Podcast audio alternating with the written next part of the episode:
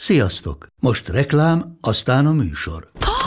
Hú, de szép szőnyeg. Új. Igen, tegnap vettem a Diégóban. Ó, és ez a függöny, de szép. Diégó! És hamarosan lesz új laminált padló a hálóban. Rátszakott a bank. Csak regisztráltam Diégó digitális klubkártyát vásárlás előtt. Csináljunk neked is egyet? Csak egy perc és kész. Regisztrálj te is áruházainkban, vagy a diego.hu oldalon, és azonnal megkapod digitális klubkártyádat, melyel akár 30% kedvezménnyel vásárolhatsz padlóburkolati és lakástextil termékeket. Diego.hu Már meg is kaptam e-mailben. Ez reklám volt, jó volt.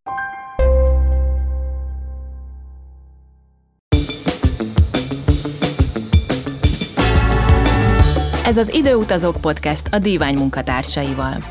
Ha van fél órád, fejtsük meg együtt, valóban jobb volt-e régen, mint most. Kollégáimmal arról beszélgetünk, hogy a múlt milyen kapcsolatban áll a jelennel. Múltidézés, aktualitások, kultúra és sok-sok egyéni nézőpont a szerkesztőségünkből. Tévéről már akkor ábrándoztak az emberek, amikor az még csak futurisztikus elképzelés volt számukra. Az elképzelésből végül valóság lett, forradalmasítva ezzel a tartalomfogyasztási szokásokat. Ebben az epizódban a tévézés, médiafogyasztás, zenehallgatás alakulásáról beszélgetünk Bálint Lilla irodalomterapeuta újságíróval és Kálmán Szonya vezetőszerkesztővel. Ez az Időutazók Podcast, én Reiber Gabriella vagyok, a Dívány főszerkesztője. Sziasztok! Sziasztok. Sziasztok! Na hát, mi történt, amikor a tévé betört az otthonokba? Szonya. Hát egy teljesen és merőben újszerű szórakozási formát vitt el oda, ahol az emberek éltek. Többé nem kellett már kimozdulni ahhoz, hogy elérhess valamilyen szórakoztató tartalmat. Nyilván ez a demokratizálódás kezdetben még nem volt széles körű, hiszen nem mindenki engedhetett meg magának egy televíziót, hanem akár át kellett menni a rokonokhoz, vagy át kellett menni a szomszédokhoz esetleg, hogyha mindenképp meg szerettél volna nézni egy adást. Ugye ez 1954-ben kezdődött a Magyar Televízió kísérleti adásával.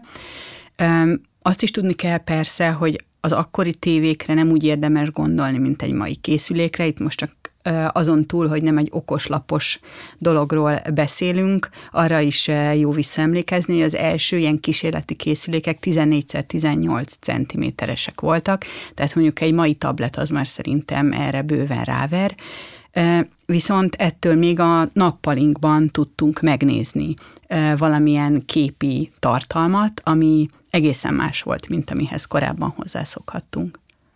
És mihez szoktunk hozzá korábban? Ugye Lilla a mozi világát azért erősen érintette a tévé megjelenése. Így van, a mozi világát, illetve valamennyire a rádió világát is. Mm, a mozi a néma filmekkel kezdődött a 20. század első éveiben, és érdekes módon a színházhoz képest egy kicsit alantasabb szórakozásnak számított moziba menni akkoriban még, mert a színházhoz hozzátartozott az, hogy szépen felöltöztek, végigvonultak az utcán, utána esetleg beültek egy jó étterembe vagy cukrászdába. A, ha valaki moziba ment, akkor erre nem volt szükség. Aztán a mozi is megváltozott, a néma filmek helyett jöttek a hangos filmek, aztán a színes filmek, illetve a televíziózás előtt a rádiózásnak is óriási szerepe volt, amely 1925-ben indult Magyarországon, és meglepően széleskörű műsorkínálatot nyújtottak már a 20-as évek végén és a 30-as években is.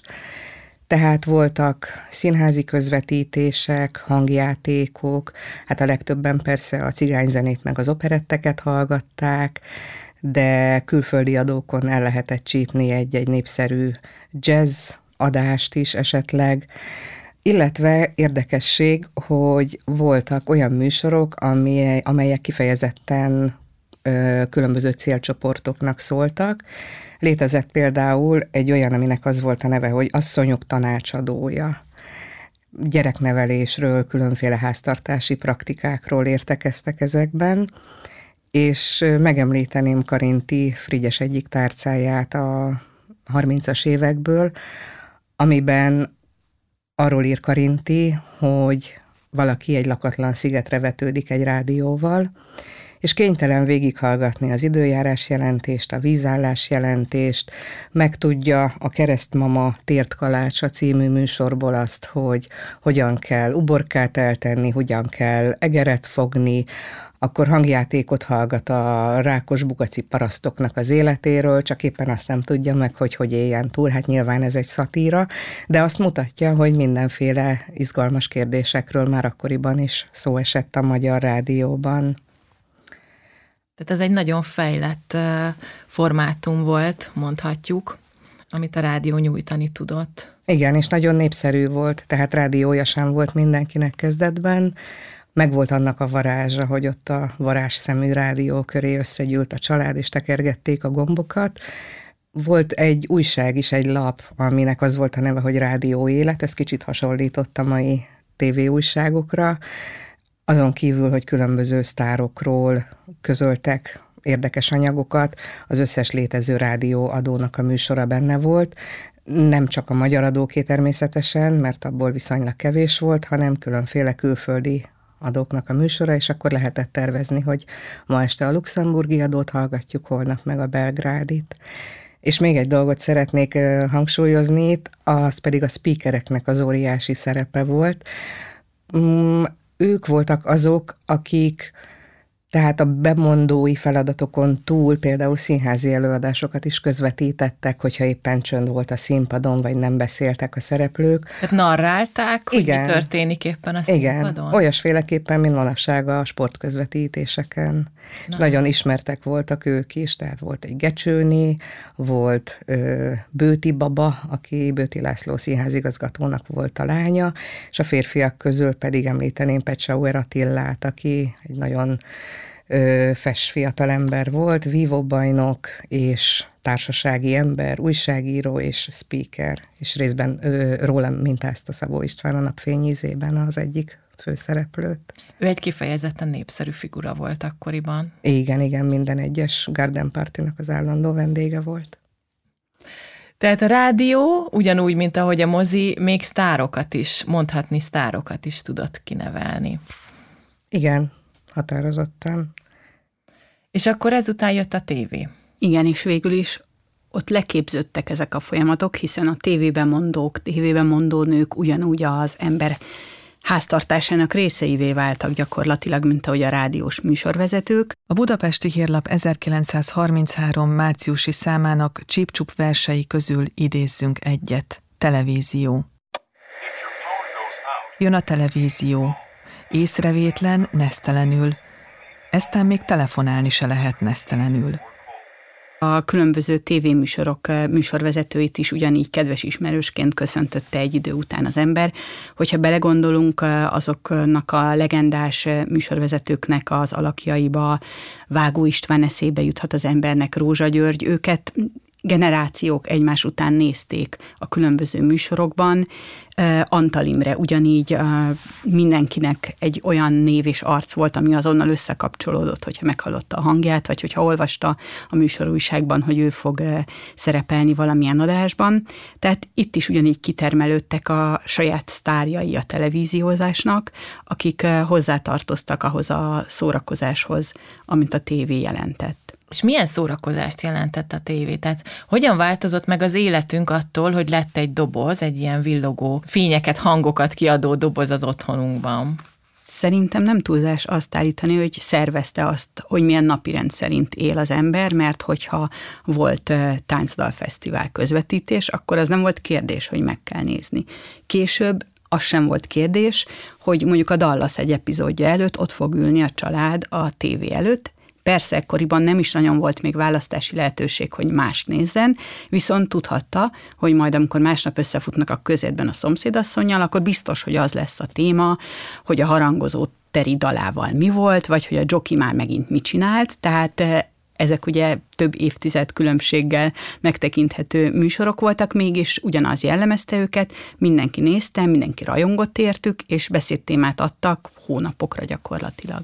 És ez még egyébként a mi gyerekkorunkban is megvolt, tehát nem csak a korai szakaszban szerintem, mert én határozottan emlékszem most, ahogy ezt így eh, emlegetted, egy olyan esetre, amikor a szüleim este nem engedték meg, hogy megnézzem a filmet a tévében, és én attól lettem lelkisérült, hogy tudtam, hogy másnap bemegyek az iskolába, és majd az osztály nagy része az látni, vagy hát látott, látta már addigra, én meg nem, és nem fogok tudni kapcsolódni hozzájuk, nem lesz közös téma, mert én nem láttam, ők pedig igen.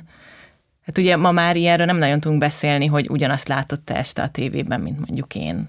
Igen, azt esetleg, hogy ugyanazt látod, arról még igen, de nem egyszerre, mert időben eltolódik. Nyilván most is megvannak ilyen tartalmak, de talán nem annyira univerzálisan, és például ugye az egyik nagy generációs vakó emlék a kacsamesék megszakítása Antal József halálának idején. Ez is azért alakulhatott ki ez az emlék, mert ugye akkor is minden gyerek, aki olyan korú volt, hogy mesét nézzem, az ott ült, a Walt Disney bemutatja adása előtt, és akkor egyszer csak elsötétült a kép, és nem értette, hogy mi történik. De nyilván mindannyian, akik ma 40-esként élünk, emlékezhetünk arra, hogy milyen volt, amikor szeszélyes évszakokat nézett együtt a család, mikor szomszédokat nézett együtt a család, vagy még akár a Derek epizódjait, vagy a Magnum epizódjait, voltak ilyen ikonikus műsorok, legyen szó magyar saját gyártású produkciókról, vagy esetleg nyugati sorozatokról később, amit így mindenki nézett gyakorlatilag egy egész ország. Ikonikus műsorok, amitől féltünk, vagy én legalábbis elég soktól féltem,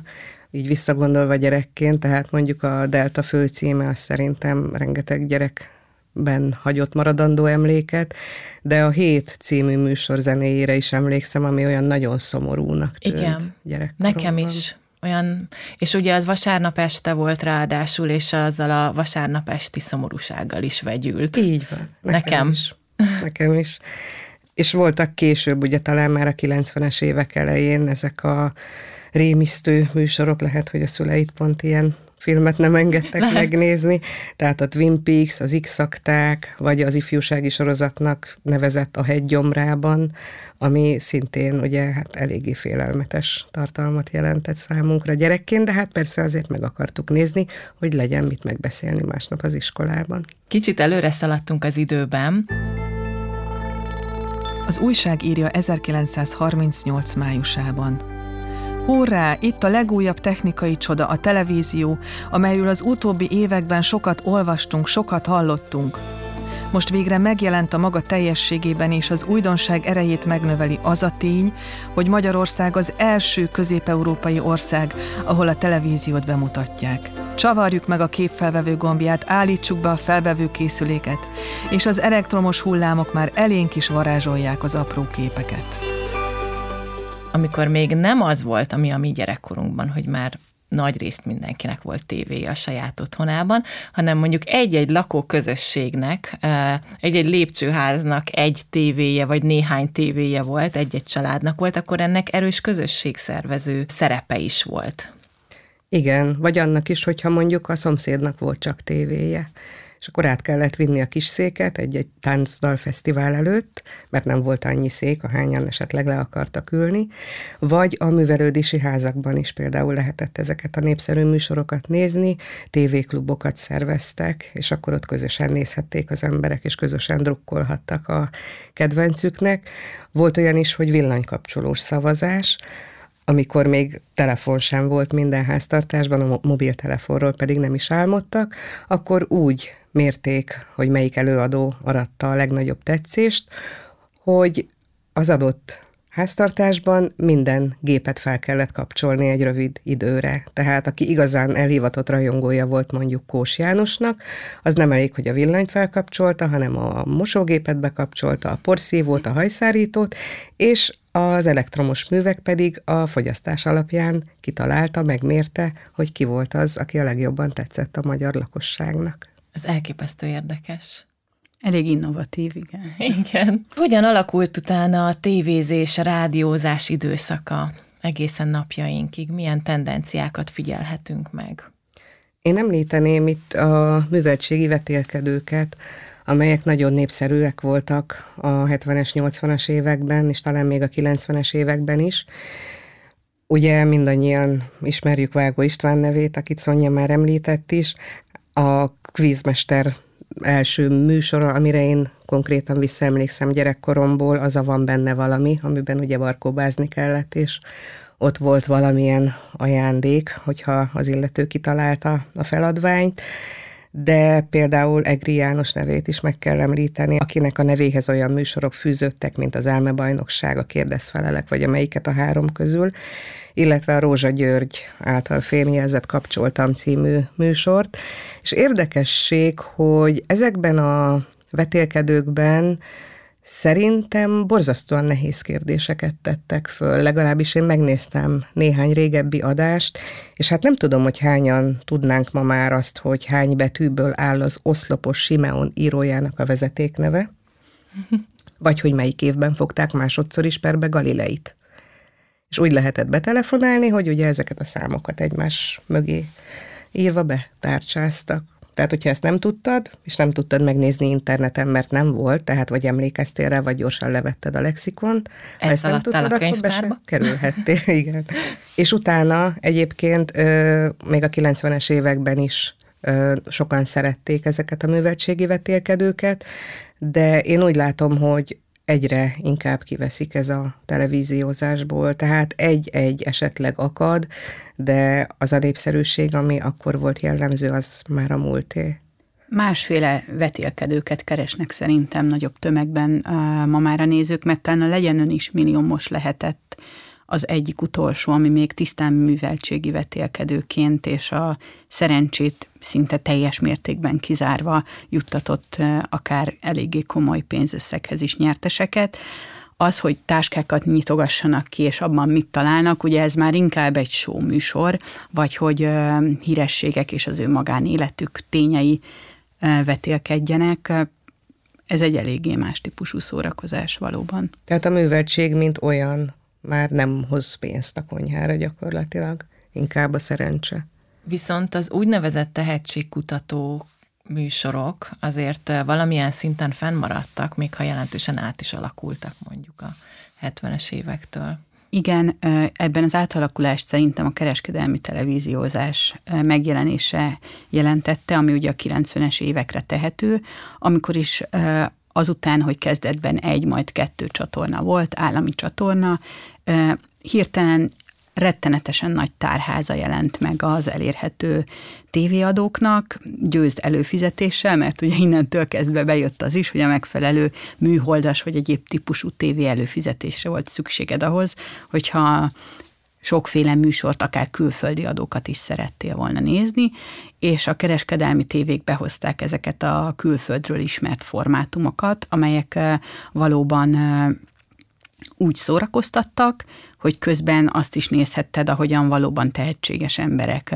vetélkednek. Nyilván mindig volt ennek egy olyan része is, amikor a kicsit bénázó, inkább megmosolyogtató embereket is megnézzük, rajtuk nevetünk, aztán nyilván, ahogy a vége felé eszkalálódik a dráma, ott már tényleg a tehetségek harcolnak egymással ez egy olyan típusú műsor volt, amiben azért sikerült mozgósítani ezt a táncdalfesztiválos idők lámpa kapcsolgatását SMS-ekre és applikációs szavazásokra váltó lelkes nézőközönséget is, és igen, ezt máig szeretik az emberek nézni.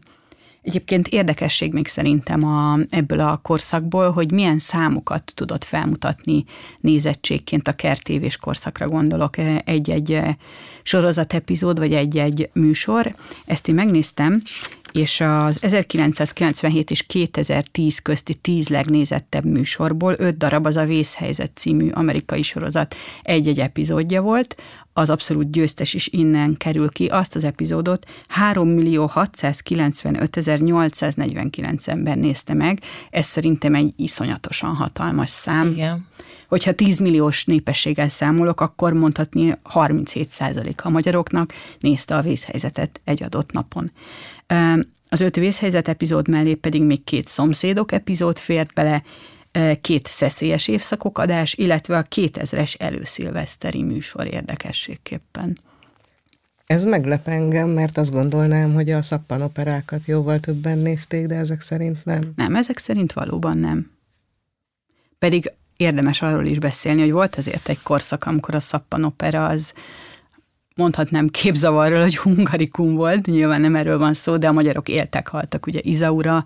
De azért azok más idősávban mentek, tehát a szappanoperák azok jellemzően már akkor is délután mentek, nem? Tehát igen, az, most az esti főműsoridő. Melyekre gondolom, mert mondjuk a, tehát az esti főműsoridőben, amikor ugye jóval többen ülnek le a tévékészülékek elé, valószínűleg azok adták ki ezeket, tehát akkor a vészhelyzet uh-huh. ment, és mondjuk délután megmentek a szappanoperák, a brazil, argentin, stb. Igen, Esmeralda meg Izaura is társai, amikről lemaradni nem volt akkora vétek, mint ezekről a amerikai sorozatokról, amelyek ugye bejöttek, és tényleg itt volt a Twin Peaks és az x amiket már említett Lilla, de ott volt ez a vészhelyzet is, egy nagyon ikonikus sorozat volt. Hát igen, tehát vészhelyzetről például nekem sem volt szabad lemaradni, az biztos. Így van, és ezek, ezek még meg tudták azt tenni, hogy esemény volt egy tévé műsornak a közös megnézése, amire rákészült az ember is tudta, hogy este 8 óra 5 perckor ott kell ülni, úgyhogy akkor már oda legyen körét készítve minden, ami kell. Reklámszünet, ugye ekkor már bejött a műsort megszakító reklámszünet a kereskedelmi tévézése, ami emlékszem, hogy rettenetesen fura volt, pláne akkor, amikor mondjuk egy ilyen reklámszünet és a műsor ajánló a végén, az egy ilyen negyed órát is elvett abból a műsorból, tehát nem az volt, hogy rohanni kellett, és gyorsan megkenni egy májásos kenyeret, meg elmenni a mellékhelyiségbe, hanem volt bőven idő. Komplet vacsorát Igen, megfőztél gyakorlatilag. Mindenre volt idő, de mégis volt egy, egyfajta esemény jellege a tévézésnek. Szerintem utoljára nagyjából ekkor lehetett meg ez, mert mondjuk egy tehetségkutató döntő lehet, hogy sokakat érdekel, de azért már nem olyan egyáltalán, mint eh, amikor a 3,7 millió ember leült és megnézett egy vészhelyzet epizódot. Hát arról nem beszélve, hogy azért eh, a mai fiatal generációknak, meg szerintem már nekünk is, tényleg teljesen mások a tartalomfogyasztási szokásaink. Tehát már nincs olyan, hogy hazamegyek nyolcra, mert kezdődik a vészhelyzet, vagy a Dallas, hanem eleve ugye a különböző streaming szolgáltatók hoz fordulok alapból, tehát nem feltétlenül a tévét nézem, de a tévéműsorát is vissza tudom nézni, ugye bármikor, tehát nem kell az én életemet ahhoz igazítani, hogy mikor vannak a különböző műsorok, ha mondjuk valami érdekel, hanem az életemhez tudom igazítani a tartalomfogyasztási szokásaimat. Itt vissza is ugranék egy picit megint, hogy azért a, a tévé megjelenéséhez nagyon sok félelem is társult. Például, hogy majd nem fogunk olvasni, tehát nem csak a, a mozit, nem csak a rádió világát érintette, hanem akár az olvasás, a könyvek világának eltűnését vagy átalakulását is vélték. Mi az, ami ebből megvalósult szerintetek? Hogy mennyiben volt ez jogos félelem? Hát nagyon nagy félelem volt, ugye a Gutenberg galaxis haláláról ö, beszéltek akkoriban, és azt hitték, hogy teljesen ki fogja szorítani az olvasást, a betűket, ez a képi világ, ami beszüremkedett az otthonokba.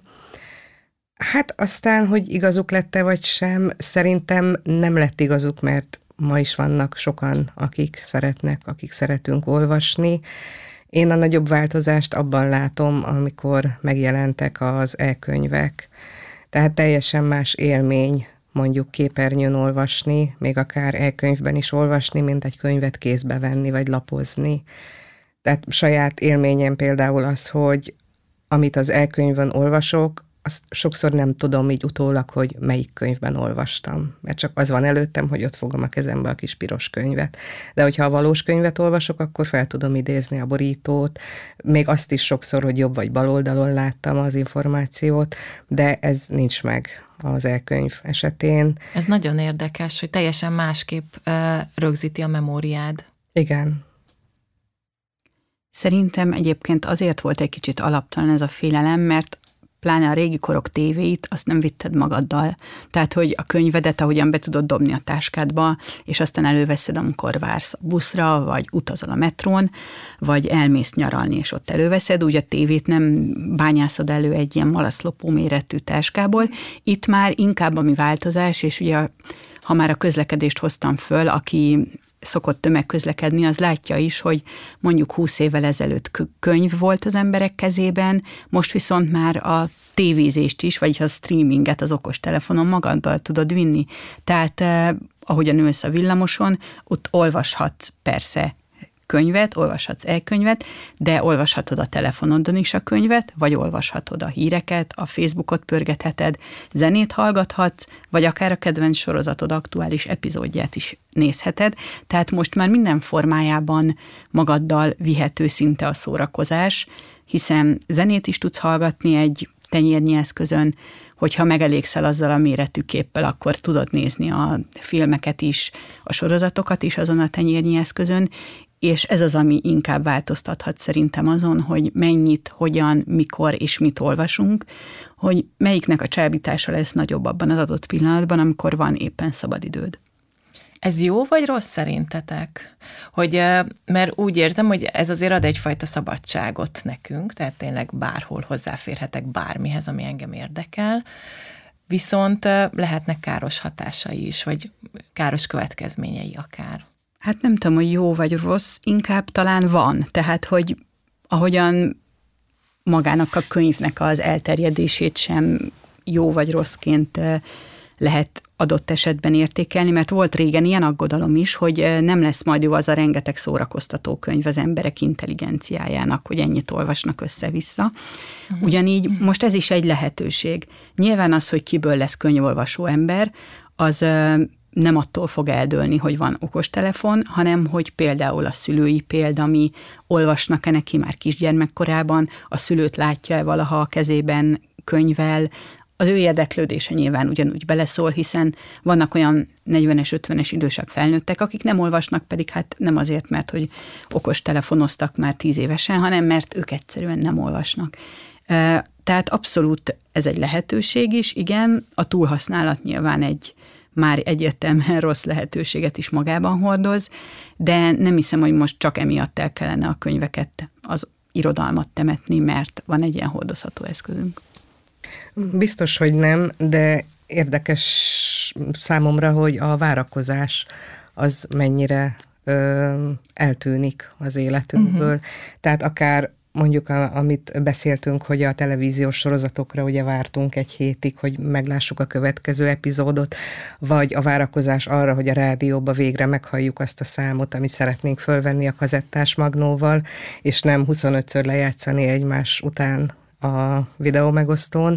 Tehát ez, ez már nincs.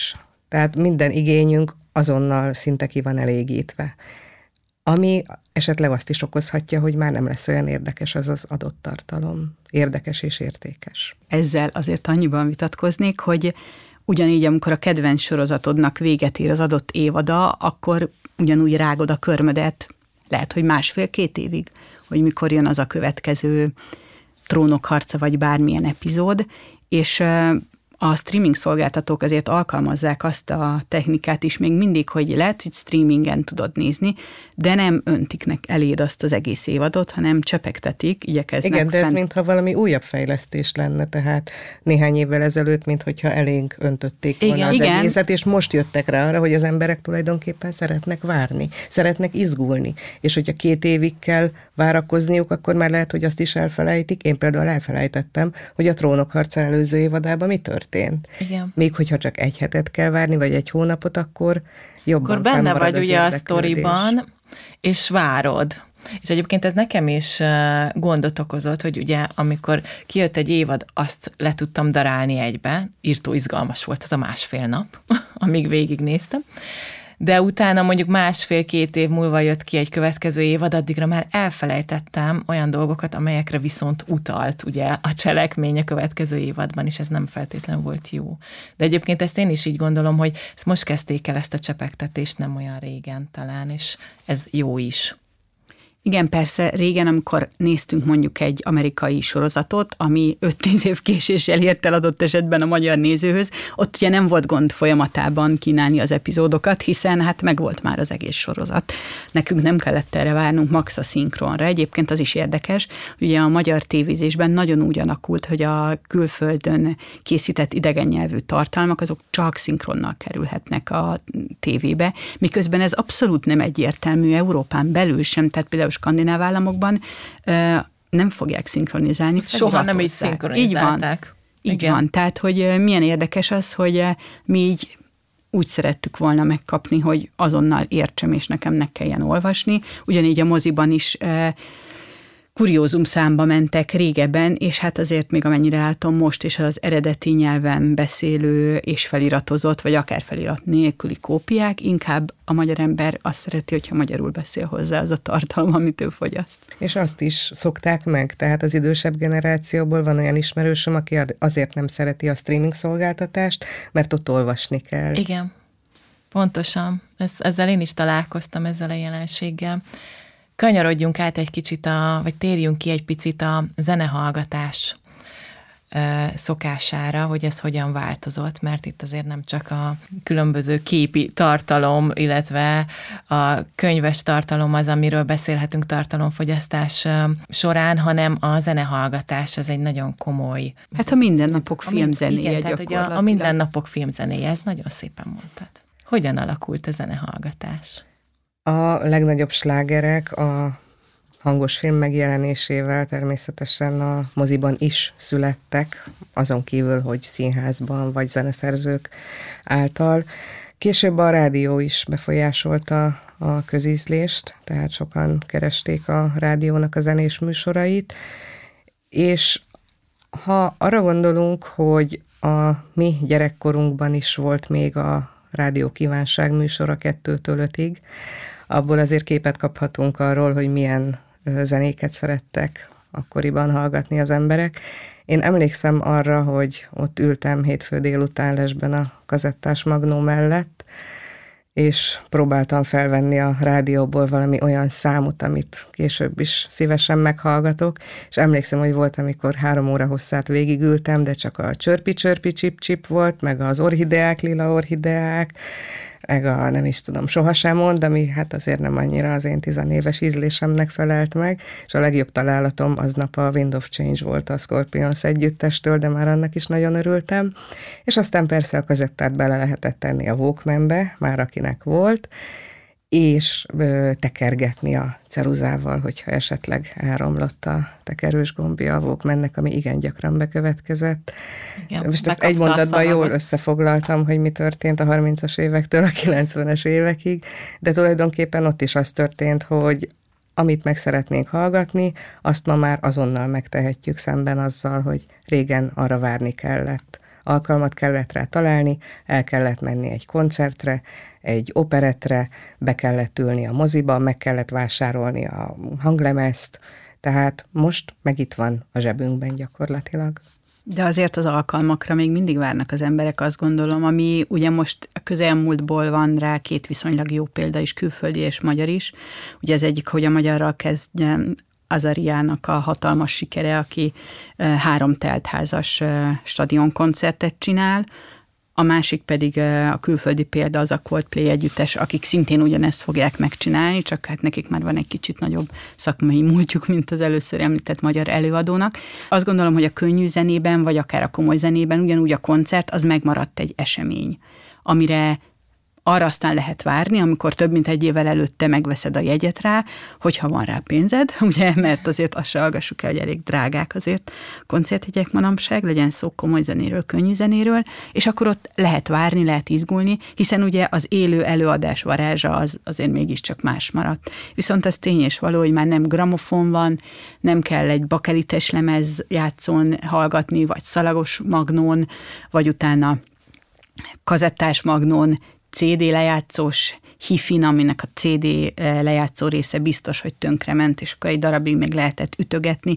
de aztán vége volt mindennek, vagy kazettán, és most már nem is az van, hogy veszel egy ilyen kis MP3 lejátszót, amire rátöltöd a számítógépedről az így úgy megszerzett MP3 minőségű zenéket, hanem ugyanazzal az okos telefonnal, amivel olvasol, amivel sorozatot nézel, ugyanazzal. Amivel zenét, dolgozol. Amivel, igen, azzal a mini számítógépeddel, amivel mindent csinálsz gyakorlatilag, azzal tudsz zenét is hallgatni. Az is igaz, hogy ugye például a minősége sokkal jobb így már az általad hallgatott zenének, mint amikor e, ott ültél valóban a magnó mellett, és próbáltad pont jókor lenyomni, és még ne beszéljen bele a végében. És mindig belebeszélt. Így van, vagy levágta a végét, mert az már nem volt eléggé rádiókompatibilis, hogy még egy instrumentális rész is zárta a számot, akkor kitörni a pöcköt a kazettából, hogy utána ne töröld le véletlenül, aztán amikor úgy gondoltad, hogy mégis inkább letörölnéd, akkor celluxal leragasztani.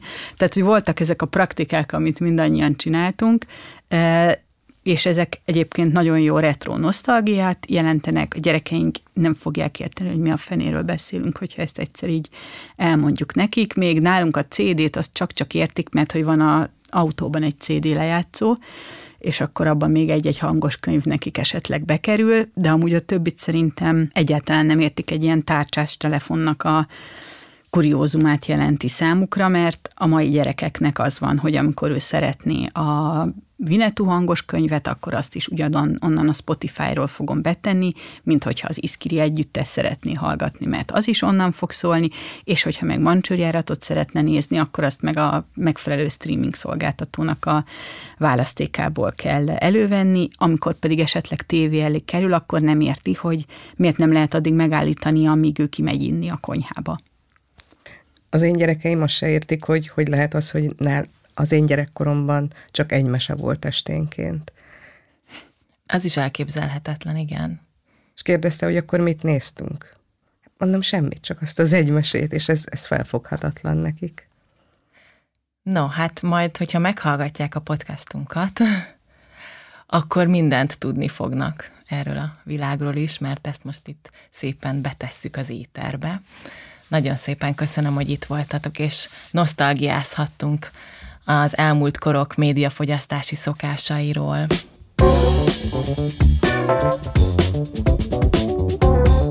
Ez volt az Időutazók, a Dívány podcastje. Ebben az epizódban Bálint Lillával és Kálmán Szonyával beszélgettünk a médiafogyasztási szokások alakulásáról. Ha tetszett ez az epizód, kattintsatok a divány.hu-ra, ahol bővebben olvashattok erről a témáról is. És kövessetek minket a Facebookon.